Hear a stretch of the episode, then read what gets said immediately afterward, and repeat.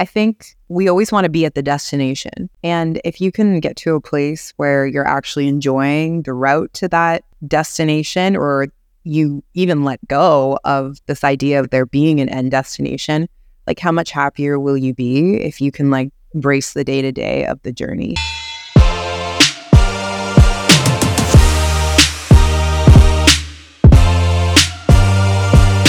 Welcome to Behind the Brand, presented by Neo. We take an inside look at the leaders behind today's most influential brands. I'm your host, Jeff Adamson. As co-founder of Neo Financial and Skip the Dishes, I'm fascinated by what it takes to build great companies. On this podcast, we'll learn from leaders that are reimagining, transforming, and innovating in the financial and retail industries across Canada. Let's get going. I'm excited to welcome Karen Danudjaja, co-founder and C E O of Blume. Karen's career began in commercial real estate, where she found herself consuming way too much coffee, ultimately having a negative impact on her health. In twenty seventeen, Karen took a leap of faith and co-founded Blume, a brand that would revolutionize the way we approach our daily beverages. With a clear vision in mind, Karen set out to empower health-conscious consumers with a delicious and nourishing beverage that could support their well-being. Blume quickly became North America's leading superfood brand, offering a range of locally made products with one hundred percent natural and organic ingredients, now available in over fifteen hundred stores nationwide. Blume continues to inspire individuals to lead healthy lifestyles without compromise, one sip at a time. Welcome to the show, Karen. When I was kind of leaving Skip, the company that we founded in two thousand twelve, I actually called up one of my founders at Neo and said, hey, like, what do guys in their late twenties, early thirties do when they sell a company? And he replied with me, it terrified me and shook me to the core. He said, Jeff, most founders, after they sell their company, they just get into commercial real estate. I was like, I don't know if he did that on purpose, but it terrified me, this idea that I was going to be selling commercial real estate for the rest of my life. But that's kind of where you were. And then you had this idea to kind of start Blume. Like, tell me about that story. So basically, you know, I have Asian parents. And so, you know, it was very much like this path set out where you're going to school, you're going to get, you know, get a real job, find a ladder to climb. And so I I didn't really know what I wanted to do, like so many people going into university. Mm-hmm. And I ended up going to, moving out here to Vancouver from Ontario to go to business school and studied real estate finance. And and honestly, I'm so glad that I did that, because I think so many of the things that have gone right with Blume and, you know, what led me here wouldn't have happened unless I did it. But I basically hated the subject matter from day one at school. So, and not that there's anything wrong with commercial real estate. It's just like, I'm a creative person. I, I like to get my hands dirty. I like, you know, tapping into that creative part of my brain. And I didn't feel like I had that opportunity the same way in commercial real estate. Like the way that that industry works is just so long term. Like if you're building communities, it, it's over decades, not over months. You know what I mean? And so coming out of school, I found a job, you know, licked the boots of the person who gives you your first job out of school. Like I was really grateful mm-hmm. for it, and really got into this cadence of monthly reporting. It was just like every month you're kind of like working on these projects and reporting to landlords. And it just, for me, it, it never lit me up the way that I wanted to, but I didn't really know where to go with it. Like so many people, like I wanted to do something entrepreneurial, but I didn't have that confidence in myself or that perfect idea, or I was looking for some, you know, light at the end of the tunnel that was going to be the thing that I jumped into. Mm-hmm. But while I was in that industry, like it's so relationship based. So I was going to a ton of coffee meetings and cafes and visiting all these different communities. And and so I think like the combination of me not feeling very purposeful about what I was doing, part of that is like you're in this community that's not really like your people. And then kind of starting my own wellness journey because of that. So I was noticing that in the cafes we were going to, everything was super syrup-based, caffeine-based. And I just really didn't really have things I was excited to order. And it's super weird, you know, the way people are talking about non-alcoholics now. It's like weird to go to a bar and not order a beer. It was weird for me to go to a cafe and get a water, you know? So the first blend that we did was this turmeric latte. And it was really out of me trying to solve a need for myself. Like I loved these community spaces, but there was nothing there. And so the first year of Blume was me doing that off the side of my desk. So I would do commercial, my commercial real estate property management during the day, like, you know, that nine to five. And then I would wake up really early and do deliveries. And in the evening, I would like go to different stores and bring finished lattes. And it just got to the point where I was clearly so much more obsessed with one versus the mm-hmm. other, like what lit me up. I was so excited by Blume. Mm-hmm. And yeah, and then about a year after doing both at the same time, I transitioned to doing Blume full time. And now here we are. Where are we at right now with Blume? So if you were to say, give us a kind of status update on Blume today, you're five, six years into it at this point? Yeah, this fall will be six years. Blume can be found in, you know, four thousand stores kind of like across Canada and the U S. We just launched with Canada's biggest grocery store, so Loblaw's Real Canadian Superstore. So that's like four hundred kind of like fresh stores. We've shipped over one hundred thousand orders online. We're a team of thirteen now, so still lots of room to grow, still lots of white space, but it's definitely changed a lot mm-hmm. since we started. When you think about your career in real estate and then your transition into Blume, when you look back at it, because a lot, I think a lot of people are in that, hey, they have a job, maybe they're not enjoying it as much as they'd like. They they kind of feel like there's something out there for them, but they don't know what it is. It sounds like you were doing it, and then you kind of reach this point where you're like, I'm clearly more excited about, you know, doing my own thing. Do you wish you had done it sooner? Like, when you think back to that process, like, what recommendations would you have to people who are in that position where they are like, hey, I've got a side hustle, but I'm afraid to commit on it, or, you know, I'm not happy with my job. What, what how would you, what would you say to those people? Well, first I'll say that like every experience you have, you can draw on it. So even though commercial real estate for most people would be as far as I possibly could have gone, like so different from turmeric and superfood lattes, like it taught me budgeting, it taught me relationship management, it taught me like, you know, really understanding P and L's. And these are things that maybe some founders don't have strong fundamentals in when they start their small businesses, right? So like, even though it's so remote and far away from where, where like the space that I'm working in mm-hmm. now, I don't regret that experience at all. Like in terms of everything that I learned from it, also that I have a lot, even on hard days with Blume, I have gratitude that I'm still working in something that lights me up. And if if you have never had the opposite, I think you have like less gratitude for when you have it. Does that make sense? Totally. The one thing that I would say that I wish I did differently, or advice I would give, is I speak to a lot of people who felt feel similar about their work today. They're not lit up, they're not passionate, they don't know what to do, and are looking for like the perfect solution. Like, what is going to like totally change my mm-hmm. life? And I was too, like, I was like, I had lots of different concepts for different businesses, and I never felt like the idea was right or perfect. But Blume, when it was originally founded, was going to be a turmeric supplement line. So a bunch of different turmeric latte powders, turmeric capsules, call the business Golden Roots, and is what it is today, which is, you know, if you're not familiar with Blume, it's really like a recreation of Cafe Favorites. It's a totally different product line. And so I think sometimes we put too much emphasis on like, it has to be perfect out of the gate. Whereas like, I fully expect that what Blume is today will look totally different five years from now.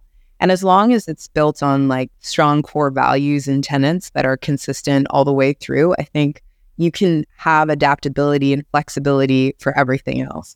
So if the reason you're not starting something is because you don't think it's perfect, I think starting and learning and getting that quick response from consumers is more powerful than trying to get it right on paper. Because it's very, it's very hard for it to be perfect on paper without any customer feedback, right? The fastest way to get there is to have to make some sales and see what people think. Yeah, there's a there's a quote that I, I love, and I can't remember who who said it, but it was uh, it was talking about the Tour de France, and someone was asking him, you, you know, like, hey, what stage of the Tour de France is the hardest, and like, how much harder is this cycling that you're doing compared to like when you were just starting out?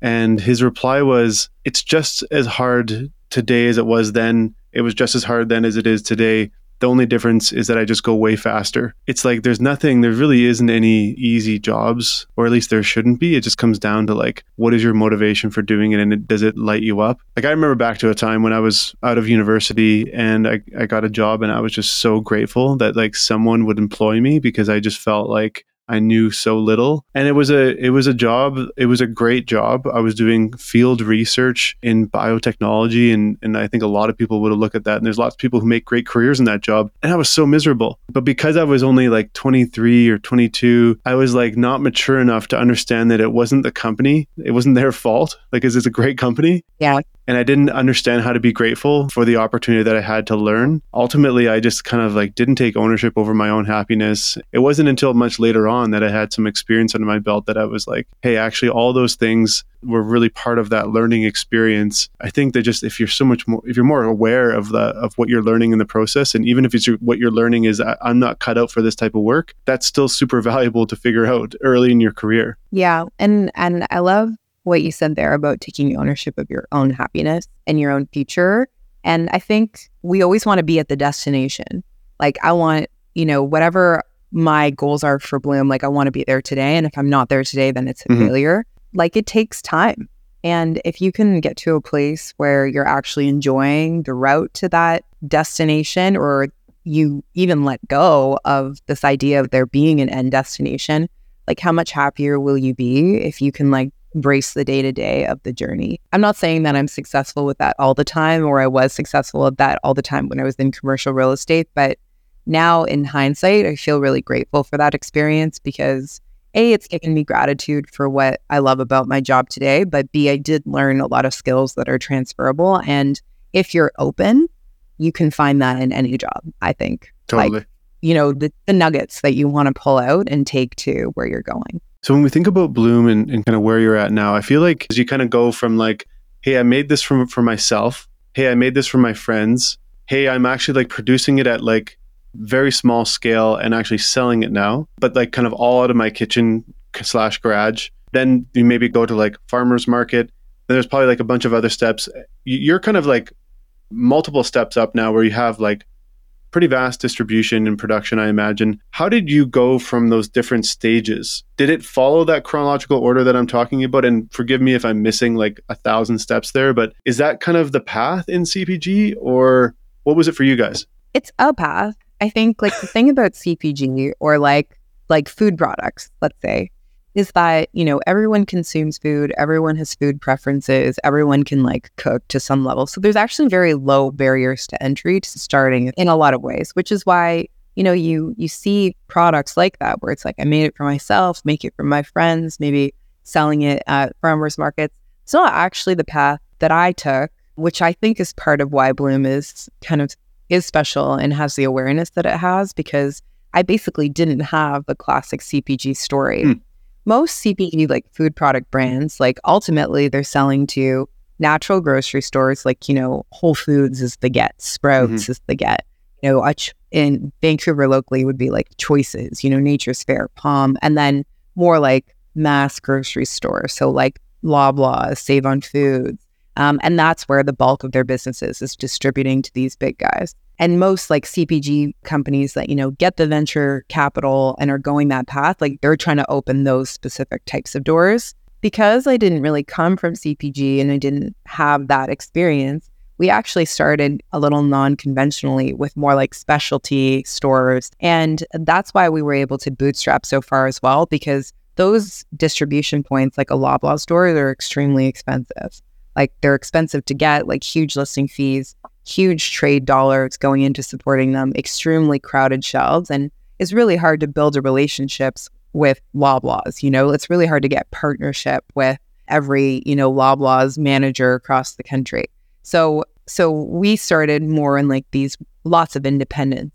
And so the first, you know, two thousand doors that we had were actually all these independents across the country, which ended up being such an amazing way for us to test and learn, because we had better relationships with those individual stores so we could get feedback faster and we could, you know, iterate on flavors, iterate on, you know, what are customers asking for? What are they liking? What are they not liking? And we could have those relationships directly with our retailers in order to get that feedback. And then just like not the same amount of, you know, distributors in between, trade dollars that go into it. So they were much more profitable accounts for us. Smaller volumes, of course, but but we were able to like use that capital to continue fueling growth. So we ended up really working mostly with these small indies that ended up being our marketing channel. Think about if you have like a favorite cafe that you go to, it's like, you know, the hub of your community, you trust the quality there, it's being made for you properly. So this ended up being such a great trial ground for and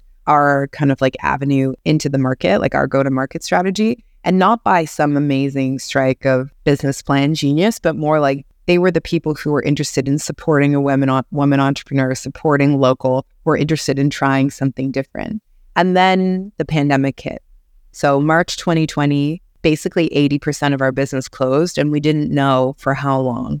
So, you know, food service stores were impacted so hard in those first few months, and especially independent stores. And and so what we ended up doing is really like refocusing our attention on direct to consumer. So building out our own website. Naturally, because of the pandemic, people were home more, they were on their phones more, they were shopping more for comfort, for immune systems, for healthy eating. That shift just gave Blume like its first big wave of growth. Like that first year of the pandemic, we grew three hundred percent. How did you kind of catch that wave though? Because I feel like, you know, you weren't a massively established brand at that point. That wave can just kind of pass a lot of people by. It wasn't like you had this billion dollar B two C or D two C business. So then how, how did you like, was there a marketing strategy or certain channels that you tapped into that allowed you to kind of capture that that volume? It was pretty scrappy. I mean, we had a Shopify website that was like there. I think it did like less than one hundred orders a month or something yeah. like that. Like that was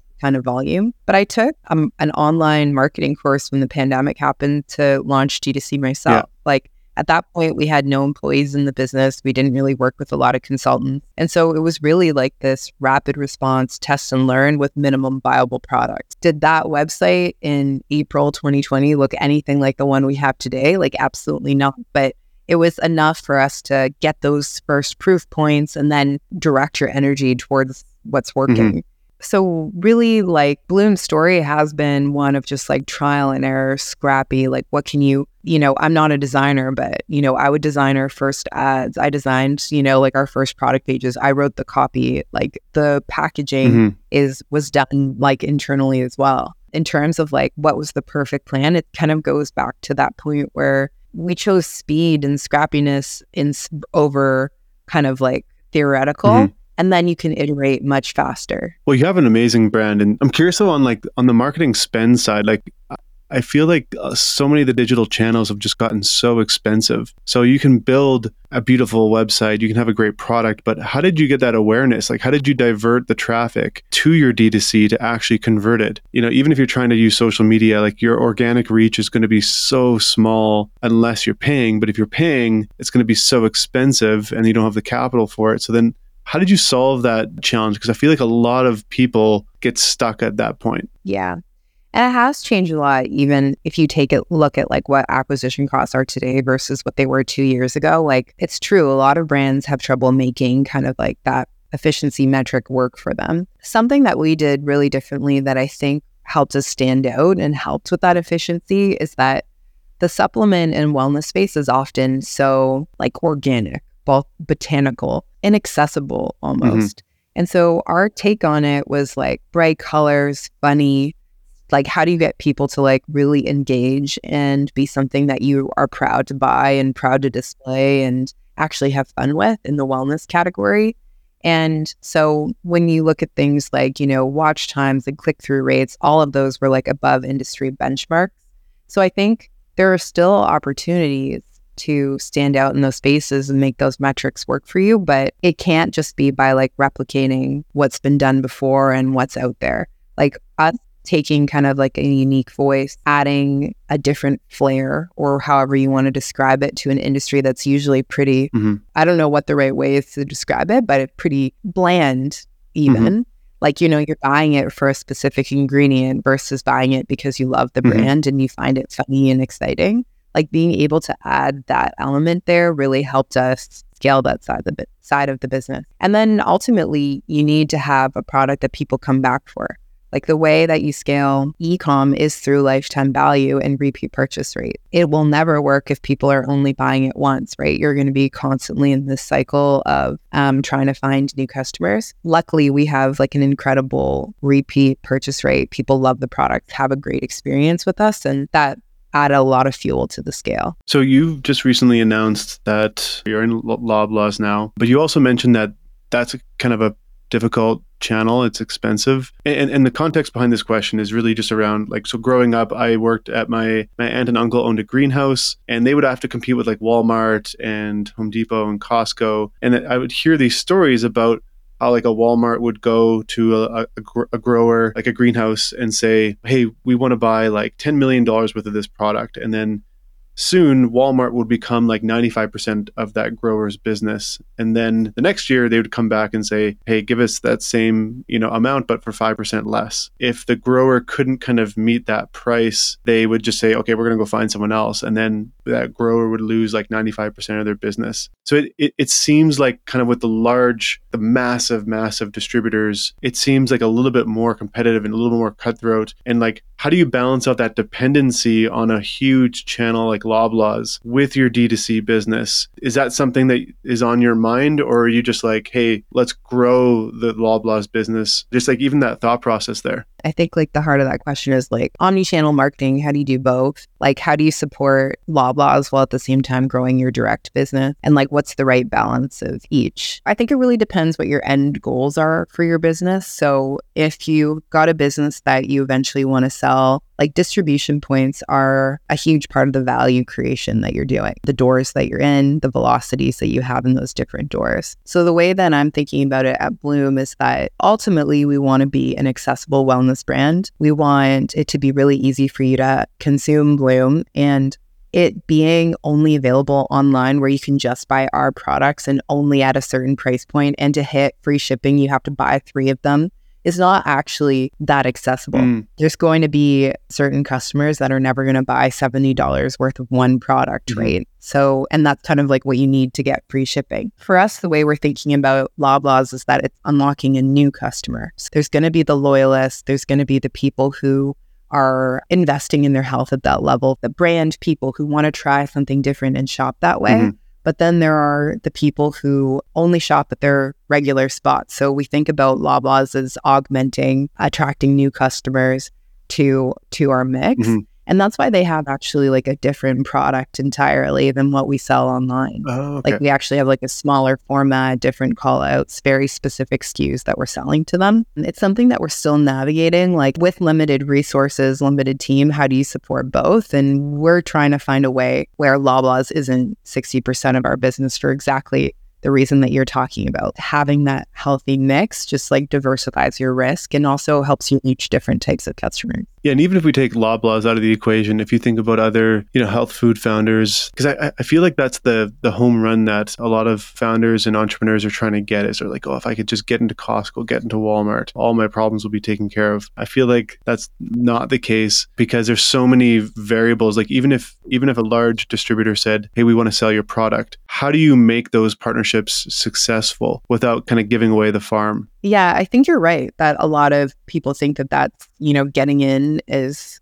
now we've unlocked like the next level of success. And it's really like less than half the battle. Really, it's about staying on shelf, right? And if you ever get kicked off of one of these shelves, how hard is it ever to get back on? You know what I mean? It's not true that you just have one shot at something, but it is harder to get the second shot. I think that the way that we're thinking about it is as we expand into kind of more traditional brick and mortar, that we really want to be strategic about who the partners are. Like, do they have the right customer coming through? Do we have the right price point for them? Will they put us in the right set? Are we going to be positioned with, you know, similar priced items? And and making sure that really that you're supporting with marketing in order to make sure that your your existing customers know where to find you there, as well as attract new customers. For us, for instance, we don't think we're ready for like the Costco's and the Walmarts of the world. Like we think our products are, you know, still require a certain amount of education in the market to develop in a certain way before we're really ready for that mass customer. Mm-hmm.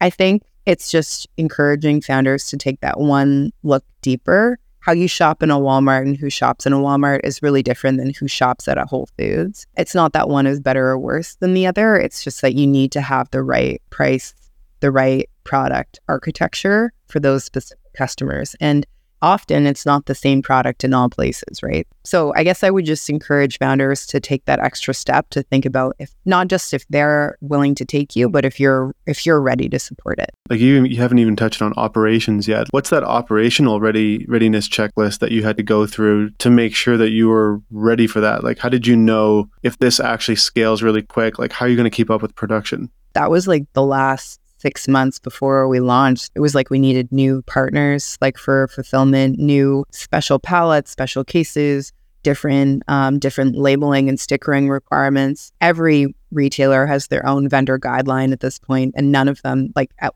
they should all have a meeting and like we'll sync these things mm-hmm. up so that they're all the same, but they don't. The operational side of of servicing a customer like a Walmart or a Costco is enormous, and they don't and they all have terms too. It's like the financial side of it, like how do you do you have the cash to support it? It really lengthens kind of like your cash cycle. For us, we needed to make sure that basically you can hit a ninety-nine percent fill. And so when you think about it's like four hundred stores with three S K Us, that you don't get a lot of lead lead time in terms of when these orders come in and how fast you need to service them. You need to build a lot of redundancy into your system. And that has that has been maybe the biggest exercise, more than actually getting the listing, is being prepared to sell it. So that's like that's a really great point, and one that I think gets overlooked very often, both the, the cash component, the trade support, like the dollars that it takes to stay on shelf, and mm-hmm. then also like hitting that ninety-nine percent fill rate when, you know, the port, like there's a strike at the port and you're in turmeric sitting at the port, like what are you going to do? Like you you really need to have so much redundancy built into your system. Yeah, and I feel like just back to that point of, hey, you've got into the stores or you win that big deal and you you finally think that the business is going to get easy. I think that's probably one of the biggest, not surprises necessarily, but misconceptions about building a business, is that at some point it's just going to get easy. Sometimes it's just the beginning. Like the win is just the beginning. I haven't reached that point. If it does get easy, I haven't reached it. I think it's just like fresh challenges. The thing that I'm trying to do, or the opportunity for me, is like to look at the challenges as part of the fun of it, right? Like you're playing, like ultimately you're playing a game, right? How do you overcome those challenges in a way that pushes the business forward? Sometimes I, I can think about it that way, and other times I'm just like, God, like I miss commercial real estate so bad. That kind of goes back to our earlier point about it being like everyone wanting to get to a destination, like an easy place. And if you're looking for easy, I don't know if C P G is the place to go. Yeah, it's a terribly tough business, and and I think it's super important that Canada has more C P G founders, more control over our food sources and supply chain. Like, what what do you think is preventing people from really getting into into this? I'm going to rant for a second here, just because I feel like Canada imports so many of our consumer brands. And like, even if you just think about like, take the top five apps on your phone, you know, the top major companies in Canada. Like, where do you spend your time? Like, where is your attention? Most of the time, it's on brands that have not much to do with Canada at all. Usually they're from either the United States or, or Europe. And if you think about the, the cultural impact that consumer brands have on the very kind of cultural fabric and D N A of Canada, I feel like we are kind of like more blending into the influences of what's around us, rather than actually thinking about what's what's kind of uniquely Canadian and then building that into our brands. That's why I'm so excited about what you guys are doing and what many other people are doing when they start up a consumer brand, because I think it actually, just beyond just the quality of the product, it's about the fact that the person who made this product actually grew up here, understands Canadians, the control of the business is here in Canada, um, and you're influencing Canadians. So those are a few of the reasons why I, I think it's great, but specifically in C P G, like what is what is really stopping people from starting a C P G business, and, and what do you think we can do to remove some of those barriers? I do think actually that Canada has a pretty amazing entrepreneurial community, and there's a lot of incredible Canadian food brands. Whether or not they ever get to the scale that you're talking about, where it's like occupying the majority of the grocery store, like really, I don't know exactly what the percentage is, but it's something like over seventy percent of the grocery store is owned by like those top five, like, you know, like the Pepsi, Mondelez, et cetera, of the world, right? So I do think that Canada has like an incredible amount of um, natural food products and brands, but there's a lack of capital here. C P G is a very expensive game for all the reasons we've kind of already talked about. Like what it takes to really build a brand identity, how expensive that is in terms of community sampling, listing fees, support, you know, building visibility in really crowded shelves. Mm-hmm. And then, you know, if you take that brand to the U S, you've got ten, ten times the market opportunity, right? So I think the brands that are really well capitalized often spend their dollars in other places where they're going to get more bang for their buck and there's more distribution opportunity versus really focusing on their home market. And then for the ones that are here focusing on the home market, the availability of the capital needed to really scale those brands is there's just less of it. At least that's been my experience. So I think that there's kind of like a bit of a double-edged sword there. My philosophy on it, I think because I don't come from a C P G background, like, you know, none of that was immediately evident to me starting the brand, was that you kind of win, want to win at home first. Yeah. And so to have like a home base of supporters and community to help charge the brand wherever it's going in the future. For us, our our business right now is actually eighty-five percent Canadian sales. And and that that is a little bit strange, but it's because for the most part, we've been a bootstrapped brand, uh, although we did raise our first round of capital last year and and in non-traditional marketing channels, right? Like in, in cafes and specialty stores here in Canada where there's a huge emphasis on local. You know, it's uh, almost like a lower barrier barrier to get into these stores because they really want to support Canadian products. I think it's, you know, a mix of things. Like a lot of people are going south for the opportunity and where the where the money is flowing a little better. Although I don't think the money's flowing anywhere right now in terms of getting mm-hmm. investment for brands. Our philosophy has always been that we want to be the Canadian leader first mm-hmm. because we're a Canadian brand. We manufacture all the products here. Our whole team's sitting here and that's just mm-hmm. something that's important to us from a values perspective. You mentioned that capital is is one of the obstacles. Research shows that there's a number of obstacles that female founders also experience in starting companies. What do you think we can be doing as as a society, like specifically in Canada, to help remove some of those obstacles and to be more supportive of, of female entrepreneurs? You know, I've been asked this question before, and I think that it's really like how we see women in the workplace that needs to change. And that's not like an overnight change. Mm-hmm. That's something that is going to take a long time to make adjustments for. And how that shows up in funding is, for instance, when I did my fundraise, I was asked a lot of questions about downside risk, you know, questions about how are you managing X risk, do you, kind of like picking at the problems. Mm. Whereas What what you hear in the reverse is that if men are pitching their businesses, it's often more about the opportunity. Where do you see this going? How big could this be? How big is the, the market? Softball questions. You know, well, it's just easier to get someone excited if those are the questions you're getting, totally. Right? So, but those questions aren't inherently bad. Like it's great to, like we should be looking at the risks of any business. Mm-hmm. But in a pitching environment, it doesn't set founders up for like to hit a hit a home run. Well, it's completely unfair. And I think like the other piece too is that women are not necessarily, at least in my experience, like in my founder community, in pitching environments, you really need to be confident just because of the nature of what it is. And women often present their businesses in a slightly different way. Mm. They're very aware of the risks themselves. So I think that that like these are like dynamics of men and women that are not necessarily like easy to understand in the context of pitching or favorable to women in the context of pitching. So when I was pitching my business, I was asked a lot of questions around like if I had kids or I had planned to have kids. In that setting, it's really strange to be asked those questions, and I'm not sure that men would be asked the same ones. Those biases exist.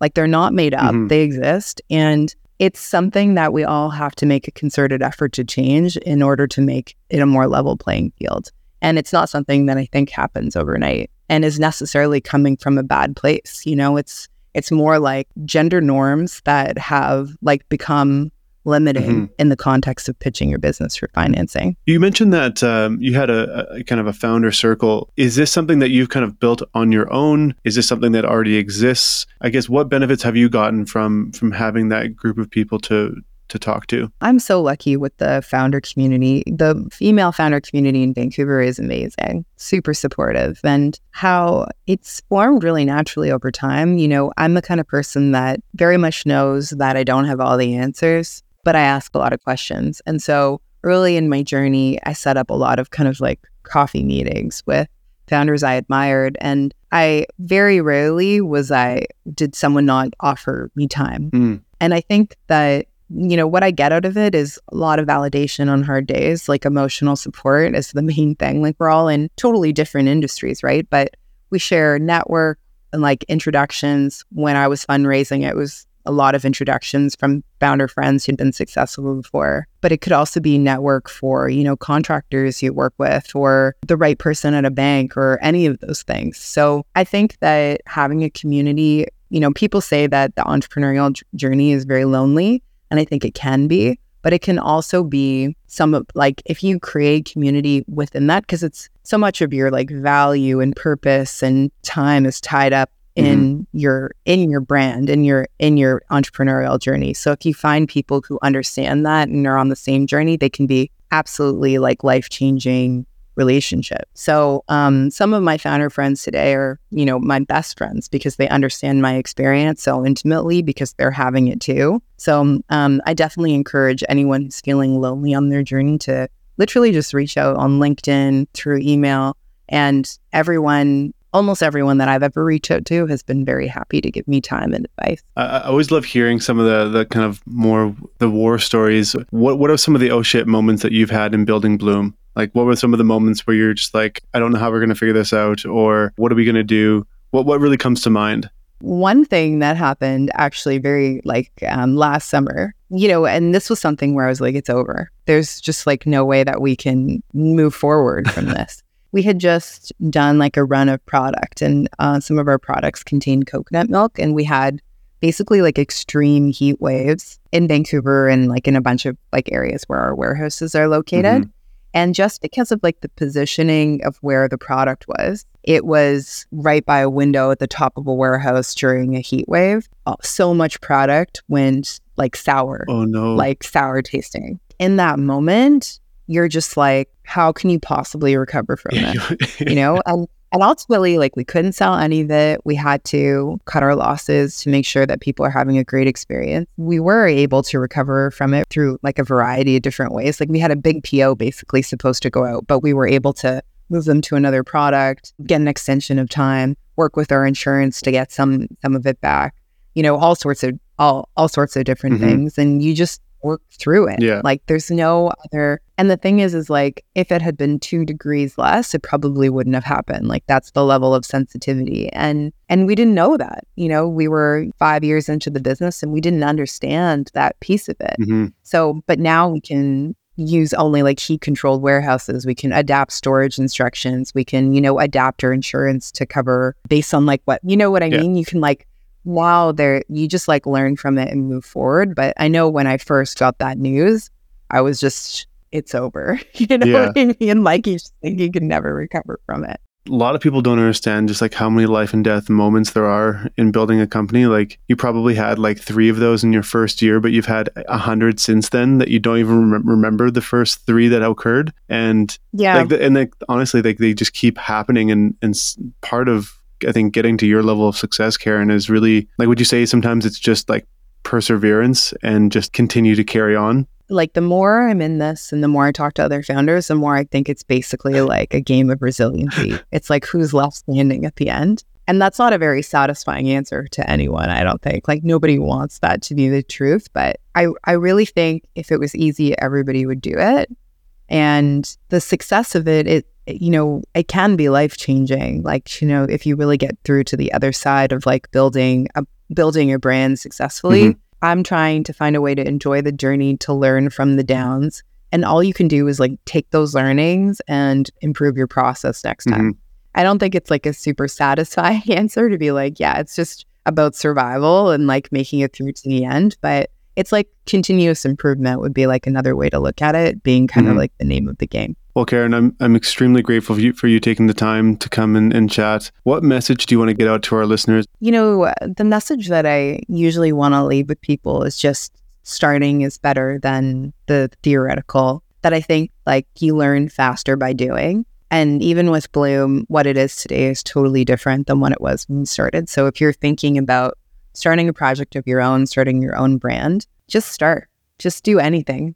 And I think that first step is is the hardest, and focus more on being iterative, being like actively listening, doing something with the information you collect, because that'll get you way further than perfectionism. That's great. Yeah, thank you again. Big fan, loyal customer, and, and really looking forward to where you guys go. Thanks, Jeff, for having me.